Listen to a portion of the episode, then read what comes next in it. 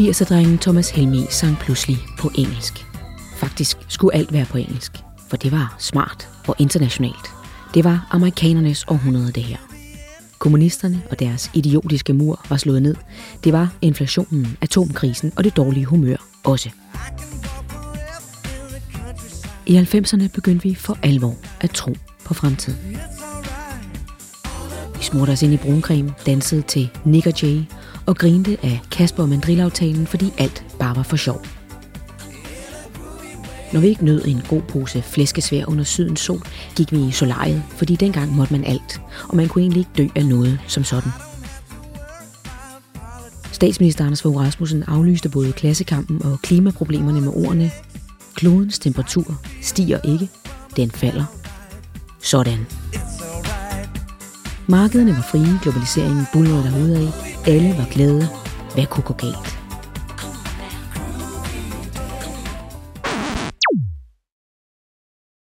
Noget gik galt.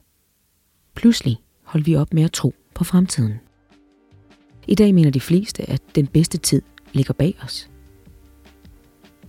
Men hvad skete der? Hvorfor blev vi pludselig så pessimistiske? Og hvad betyder det for vores samfund? Det har journalist Christian Bennike skrevet en bog om. En gang troede vi på fremtiden. Hvordan vi gik fra optimisme til sortsyn, og hvorfor det kan redde os. Christian Bennike, journalist på Weekendavisen, tidligere korrespondent i Bruxelles for Information, og nu altså forfatter til En gang troede vi på fremtiden, som udkommer på Gyldendal 2. maj. Velkommen til. Tak skal du have. Ferien er forbi, skrev du en artikel i Weekendavisen, kort efter at Putin havde invaderet Ukraine. Artiklen den blev jo en lille forløber for den bog, der nu står foran os, men kan du ikke lige starte med at forklare sådan kort, hvad var det for en ferie, der var forbi, som vi havde været på? Jo, altså jeg synes, den metafor var meget rammende for den tid, jeg selv voksede op i tiden omkring årtusindskiftet. Altså jeg er født i 1986, så da jeg som bliver bevidst om verden og kan sanse den, så er den kolde krig endegyldigt forbi. Der er ikke noget frygt for atombomben eller for AIDS tilbage, og det er jo den økonomiske opgangstid, olieprisen falder, og det er ligesom sådan en... Ja, det er en tid, hvor der bare er fremgang og ro og stabilitet og optur. Og det kan føles som en ferie nu, retrospektivt betragtet, fordi vi kan se, at sådan er det ikke længere. Sådan tænkte man selvfølgelig ikke på det dengang, fordi man ligesom fisk ved ikke, at de er våde, vel? Altså, det var den tid, vi voksede op i. Og det føles som en ferie nu, fordi man kan se, at de omstændigheder forandrer sig. Og det er jo netop os, der voksede op i 90'erne, som dig og mig, vi, og nu citerer jeg fra din bog, som du også lige selv nævnte et par af elementerne i. Vi husker ikke den kolde krig, vi husker ikke atombomben, ikke Brezhnev og Honecker, ikke Ravanda og AIDS-epidemien. Vi var børn i de glade 90'ere, Spice Girls 90'erne. Tryghed blev vores vuggegave. Kan du lige prøve at sætte nogle flere ord på de her 90'ere, altså tage os helt med ind i den verden der. Hvad var det for en verden, man levede i?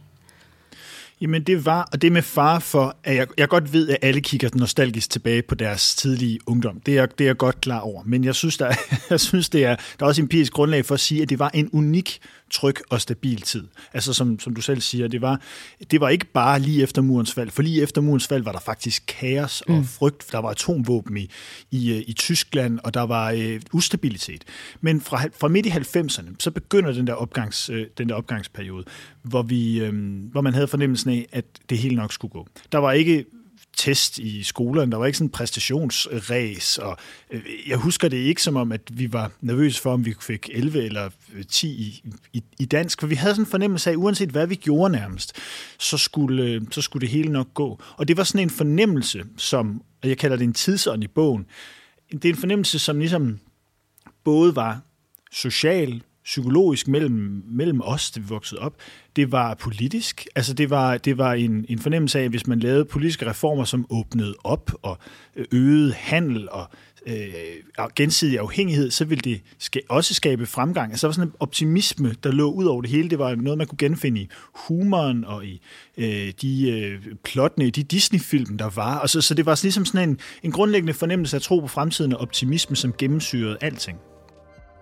det afspejler sig jo i den grad i kulturen i det hele taget igennem bogen, så er det jo ret interessant at se, hvor dygtig du også er til at hive alle de kulturelle eksempler frem på de tidsånde, vi ligesom er igennem der. Og især 90'erne ramte mig jo meget hårdt, fordi det er så der, jeg selv er vokset op, med fjollet dancemusik. Mm. Der var Groovy Day, Thomas Helmig sang på engelsk, USA redder verden, film. Hvad var det egentlig, de der 90'ers kulturelle elementer egentlig afspejlede? Jeg tror, det var en eller anden blind tro på, at hvis man åbnede op, hvis man engagerede sig, hvis man rejste ud i verden, så ville alting blive bedre, både for en personligt, men også for verden som helhed. Og det er derfor, altså når Bill Clinton han holder en stor tale, hvor han siger, at vi skal have Kina med ind i WTO, fordi det vil gøre os selv rigere, uden at vi mister arbejdspladser, og det vil gøre Kina til et demokrati. Og hvis man læser den tale i dag, altså det sagde han. Mm. Der er ikke noget sådan noget, det er ikke sådan noget, man sidder her og overdriver og kigger tilbage og sådan noget. Det var det, man mente. Det er det samme som, som den ideologi er vokset op med, om at man ligesom skulle rejse ud i verden med rygsæk og opleve verden i sådan nogle store hedonistiske mundfulde. Det var bare en spændende turistdestination. Folk begyndte at tage på weekendrejser til Paris og London, og på den måde udvidede de deres horisont, og det var godt for alting og alle, både for økonomien og for psykologien. Og som du siger, selv Thomas Helmig begyndte at synge på engelsk, flyttede til Californien og begyndte at skrive Groovy Day og Stupid Man i stedet for det der 80'er dansk. Så der var sådan en globalistisk ideologi, der strømmede igennem tiden.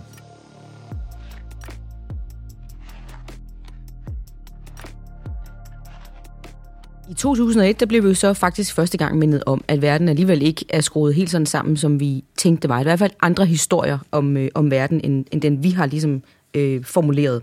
USA bliver angrebet, og alligevel så får det også ikke til at ryste på hånden. Vi er stadigvæk temmelig optimistiske, temmelig overbeviste om, at det er os, der har forstået, hvordan det hele skal hænge sammen.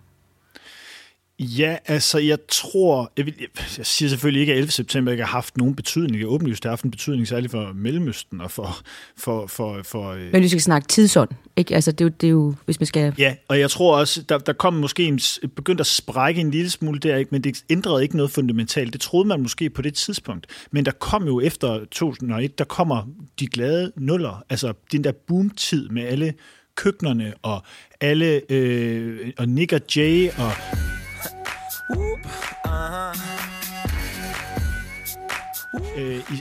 boligpriserne, der bare steg på sådan en... Reality-tv.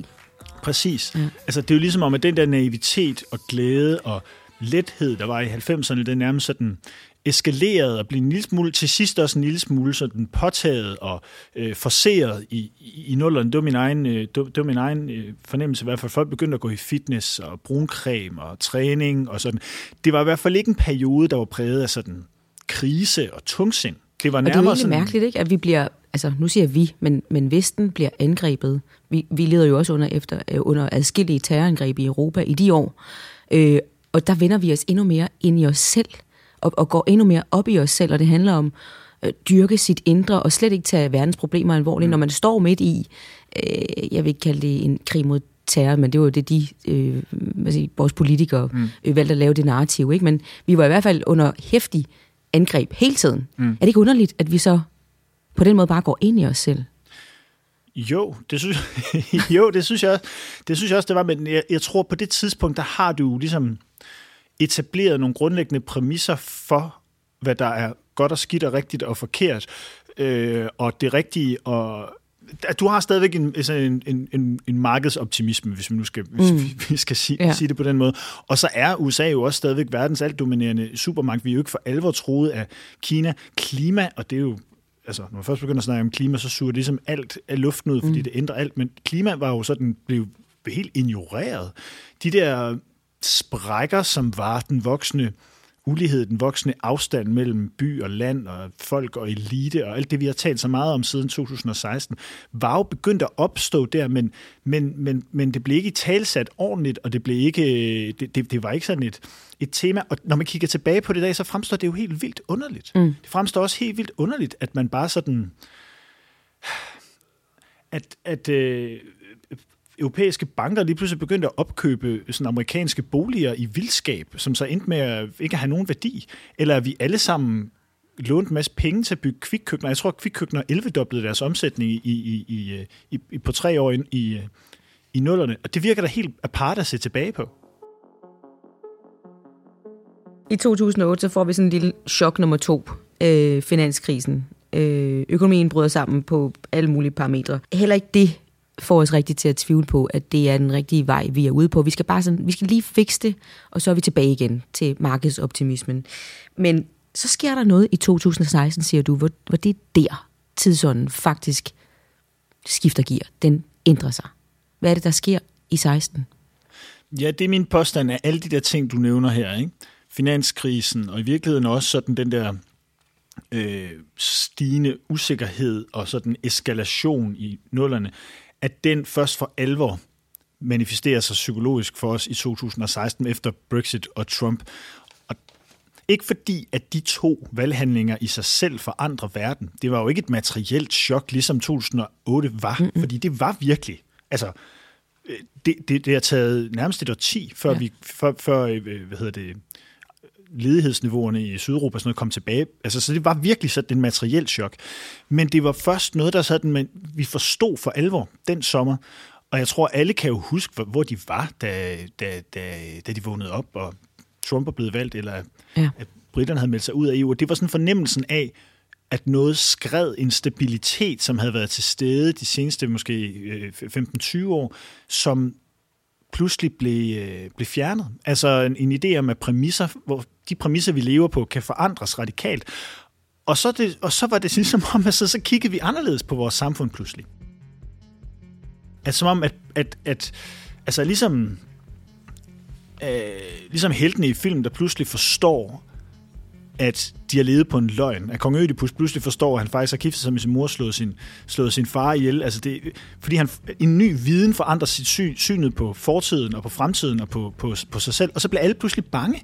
Og så begyndte alle pludselig at snakke om, gud ja, globaliseringens taber og folket og eliten. Og nej, her kommer populisterne, og vi har skabt nogle uligheder i vores samfund, som gør folk vrede. Og så kom alt det der ligesom sådan strømmende tilbage pludselig. Lige siden er det som om, at vi ikke havde den der fornemmelse af at blive på kanten af afgrunden, har ikke sluppet sit tag i os siden. Nej, fordi det er jo sådan, at globalisering og gensidig afhængighed dengang, både altså for snart årtier tilbage og endnu, altså i dag, er jo stadigvæk vores grundvilkår. Men der i 16, der begyndte vi lige pludselig at se det som problemernes land og ikke mulighedernes land. Det er jo et Assens Kommunes slogan, mulighedernes land. Ja. Det var det i hvert fald. Men jeg tror også, det er lavet før 16.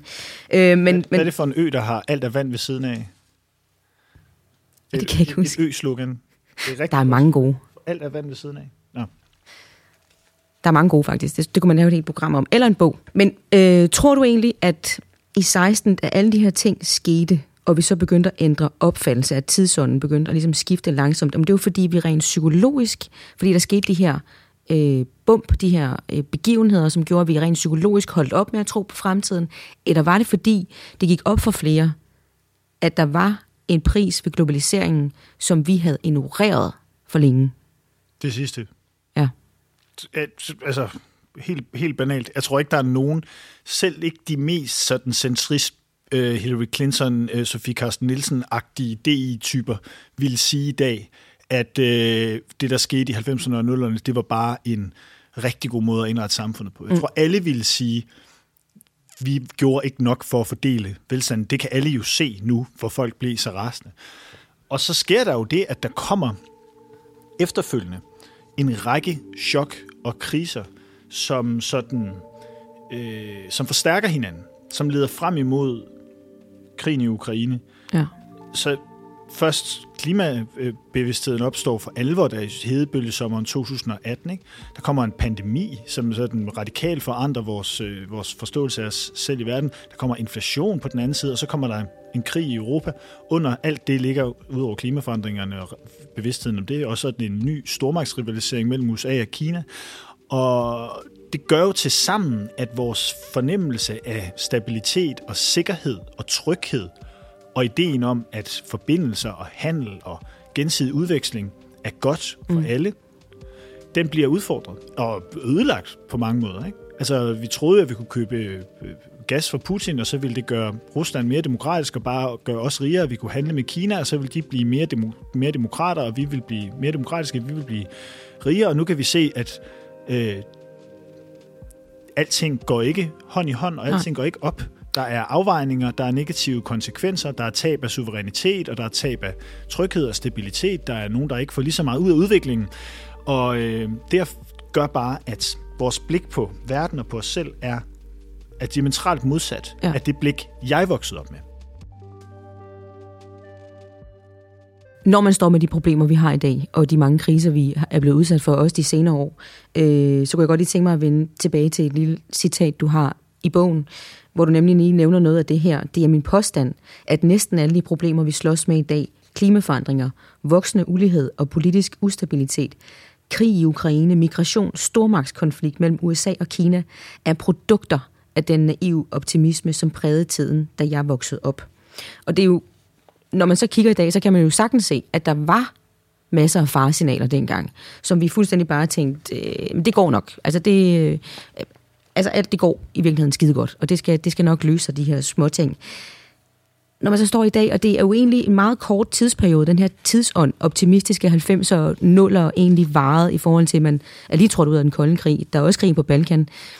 Og så kommer der nogle hændelser, som vi ikke rigtig tager os af, men hvordan kan man egentlig være sådan nogle kæmpe store jubelidioter i de der 10-20 år? Altså, det er jo ikke den verdenserfaring, man kommer med. Mm. Hvad tror du, der har været? Jeg tror, det er jo ikke kun naivitet, som man, sådan et ord, man tit bruger. Ikke? Det er jo også en form for grådighed, at man gerne vil have det hele på én gang, uden at betale nogen høj pris for det. Og der er jo ikke noget sådan, nogen udefrakommende trussel, der tvinger en til at gå på kompromis.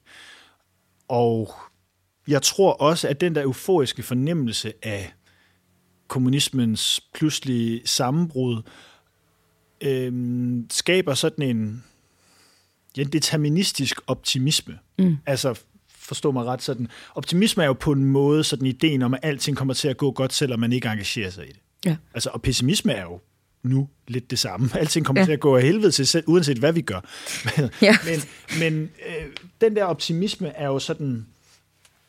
Jeg synes, klima er et ret godt eksempel, fordi der opstår... Altså ideen om klimaforandringerne, de videnskabelige præmisser og sådan bevidstheden, og i virkeligheden også den politiske proces med COP'ene, det er jo allerede i gang i 80'erne. Altså Margaret Thatcher og George Bush holder store... Af alle mennesker holder store engagerede taler, og hvis vi var gået i gang med at reducere vores udledninger dengang, så kunne vi godt nå 1,5 graders målet. Det har faktisk ikke været specielt vanskeligt sandsynligvis. Mm. Men den bevidsthed forsvandt fuldstændig i 90'erne og i 0'erne. Og jeg tror, altså, og det har mange grunde, altså det handler også om sådan velorkestreret lobbyindsats, og det handler om klimabenægtelse. Anders Fogh var jo for eksempel klimabenægter. Ja. Men det handlede også om, at optimismen ligesom gjorde os, jeg ved ikke, blinde eller naive, eller sådan... Ideen om, at verden gik i en progressiv retning nærmest af sig selv, var så central i bevidstheden der, at man ligesom tænkte, på et tidspunkt var der hul i ozonlaget, så var der jo nogen, der forbød et eller andet stof, som ikke havde nogen betydning for os, og så forsvandt det hul. Ja. Og sådan ville det nok også gå med klimaforandringen. Nogen ville opfinde noget, der ville være noget teknologisk, eller politisk, eller økonomisk fix til det, så det behøvede vi ikke tænke på. Og jeg kan ikke forklare, hvorfor. Altså, andet end... Og det er derfor, jeg prøver sådan desperat at gribe ud efter et begreb, som jeg kalder tidsånden, som er sådan et eller andet, der både influerer politik og økonomi og psykologi og kultur og noget, der gør, at vi kunne være så åndssvage. Ja.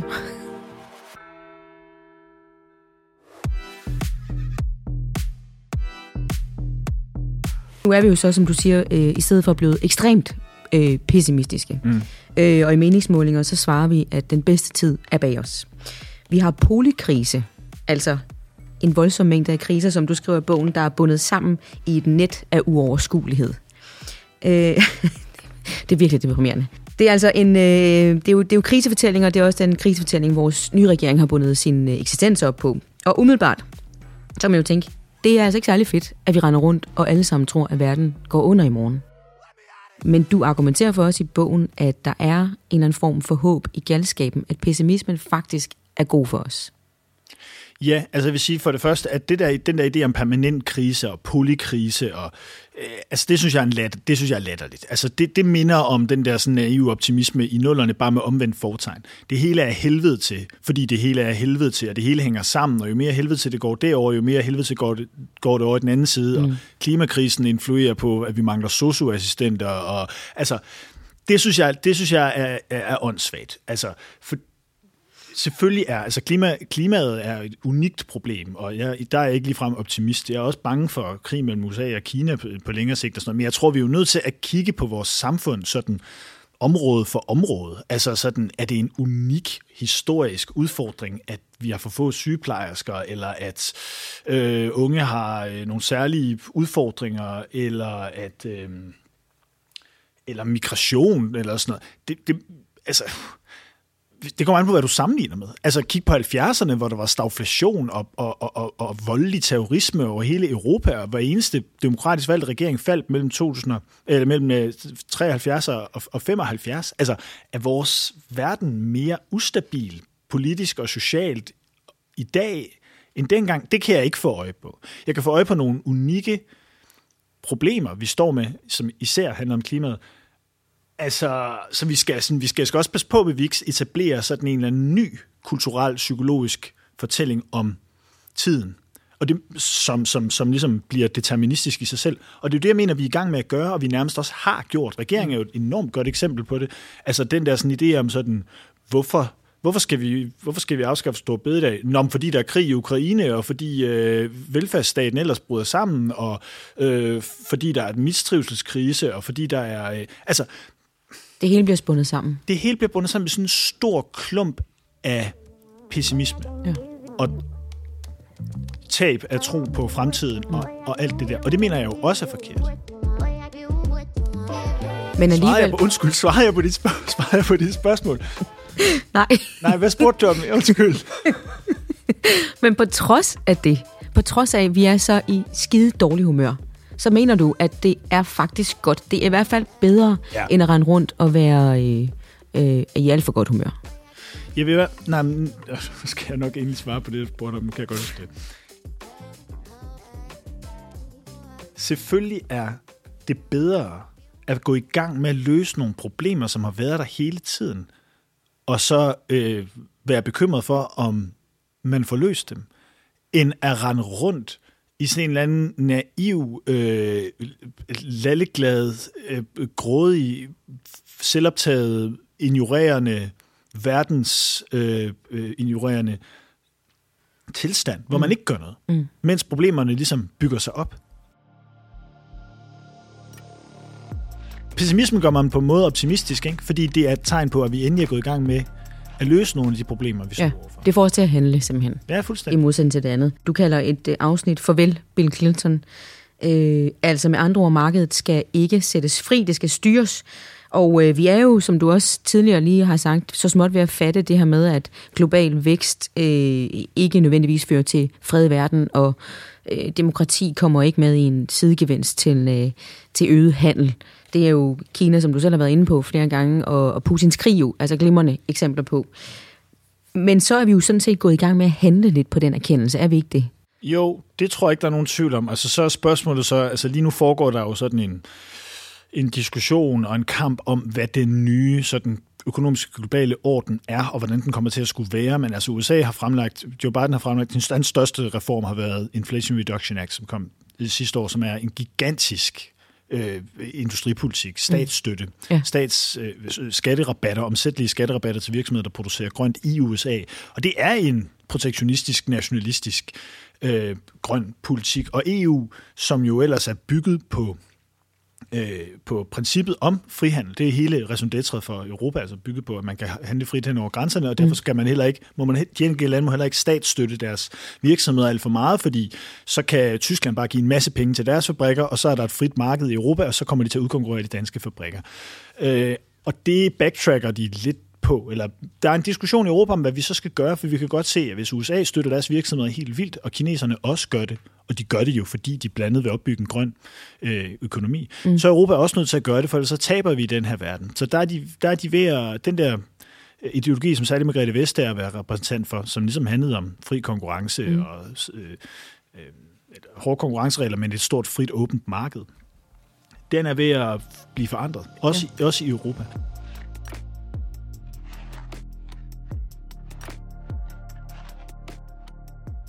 Når vi nu så opruster langs de europæiske grænser, og det igen er blevet helt fint at være nationalist eller patriot, man behøver i hvert fald ikke at skamme sig over det mere, og vi, som du også har været inde på, vi giver statsstøtte til vores egne virksomheder og sådan noget. Havde højrepopulisterne så egentlig ret? Altså har den liberale verdensorden i og for sig slået fejl? Jeg vil ikke gå så langt som at sige, at den liberale verdensorden har slået fejl. Altså, det bliver hurtigt altid sat op som sådan, enten det ene eller andet. Enten er der globalisering, eller så er der afglobalisering. Enten er der sådan et stærkt liberalt centrum, eller også har højrepopulisterne vundet. Men jeg vil i hvert fald sige, at de slogans, som de gik til, som de førte frem, take back control, ikke? Det har åbenlyst vundet. Og jeg tror, at mange af de pointer, som blev fremført af dem, vi kalder højrepopulister, har jo været rigtigt nok. Det kan godt være, at der er sådan svarende og de konkrete politiske idéer, forslag, ikke har været særlig gode, men kritikken har været rigtig nok.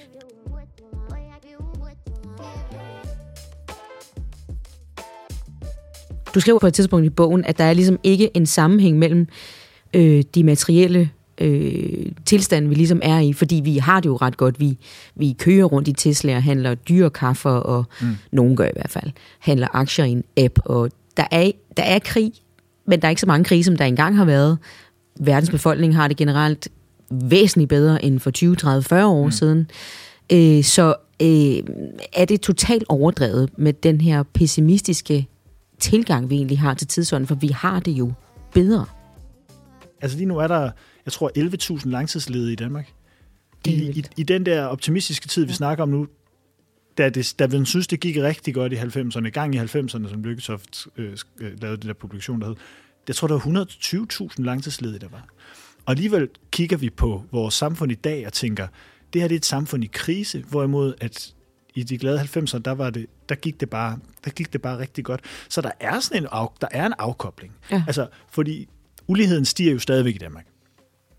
Og jeg er helt med på, at det er ikke alle, der kører Tesla og køber fastelavnsboller til 55 kr. Og særligt folk i København er jo fuldstændig blinde for, det viste inflationskrisen jo, hvordan andre mennesker kan have det. Men når der er så mange i arbejde, så har udviklingen været god ved alle. Ja. Altså, for det er det allervigtigste, ikke? Jeg nævner det i bogen jo for at sige sådan, altså som et svar på den der idé om polykrise og permanent krise og jeg ved ikke hvad. Altså som om, at det hele bare er værre nu. Uanset nærmest hvilken epoke i verdenshistorien vi sammenligner med, så skulle det nærmest være mere sådan dystert nu. Og, fordi det er forkert. Altså virkelig. Det er ikke historisk kritisk lige nu. Absolut ikke. Jo, klimakrisen er jo det. Du er nødt til sådan at kigge på sådan, forholdet mellem USA og Kina er bekymrende, og særligt jo klimaforandringerne er jo sådan, kommer til at eskalere, og vi kommer ikke til at afbløde diverse. Og det er derfor, man kan være sådan, nu skal jeg nok lade være med at lave endnu et rant, som du siger. Jeg kan godt lide rants. Men det er derfor, man kan være rasende over den regering, vi har nu, fordi de på den ene side siger, det hele er ved at gå af helvede til. Se, der er klimakrise, der er mistrivsel, der er velfærdskrise, der er krig i Ukraine, der er inflationskrise. Vi er nødt til at gøre noget helt nyt, og vi er de modige, der tør gøre det, ikke? Vi tør træffe de svære beslutninger og sådan noget, ikke? Det, de kalder vor generations største udfordring, altså klimakrisen. Hvad gør de der?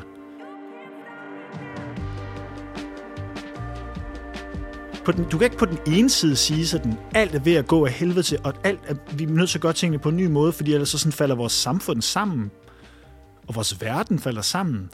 Så det, vi gør, det er, at putte noget biobrændstof i dieseltankene, og så i øvrigt afskaffe en helligdag og føre den samme form for sådan arbejdsudbudspolitik, som vi har gjort i 4 årtier.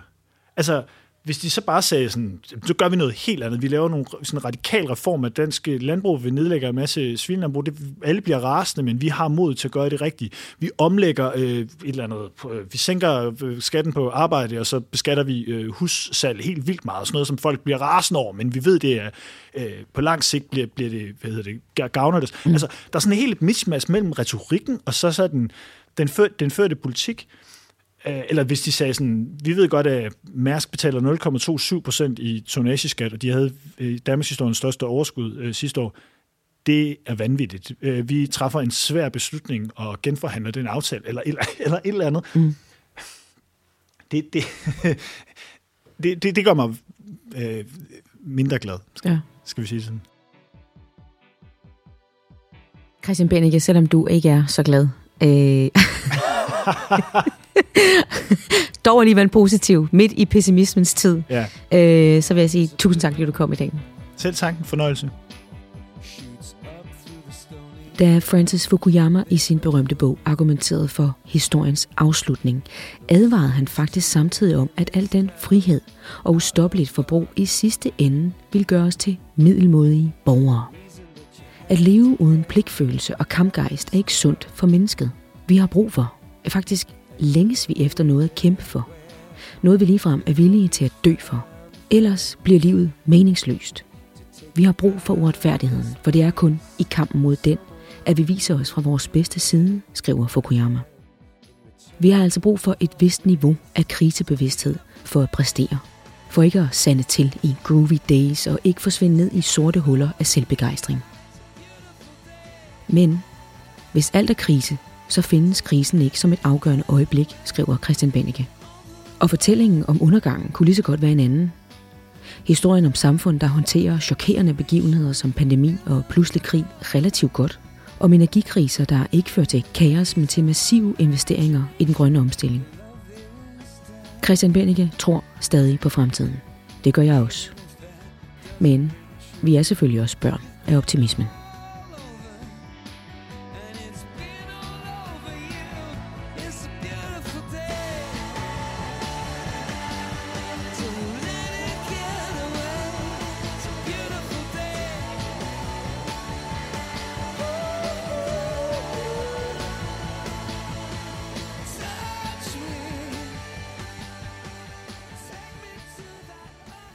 Du har lyttet til Bliksen eller Kaos, en podcast fra Gyldendal.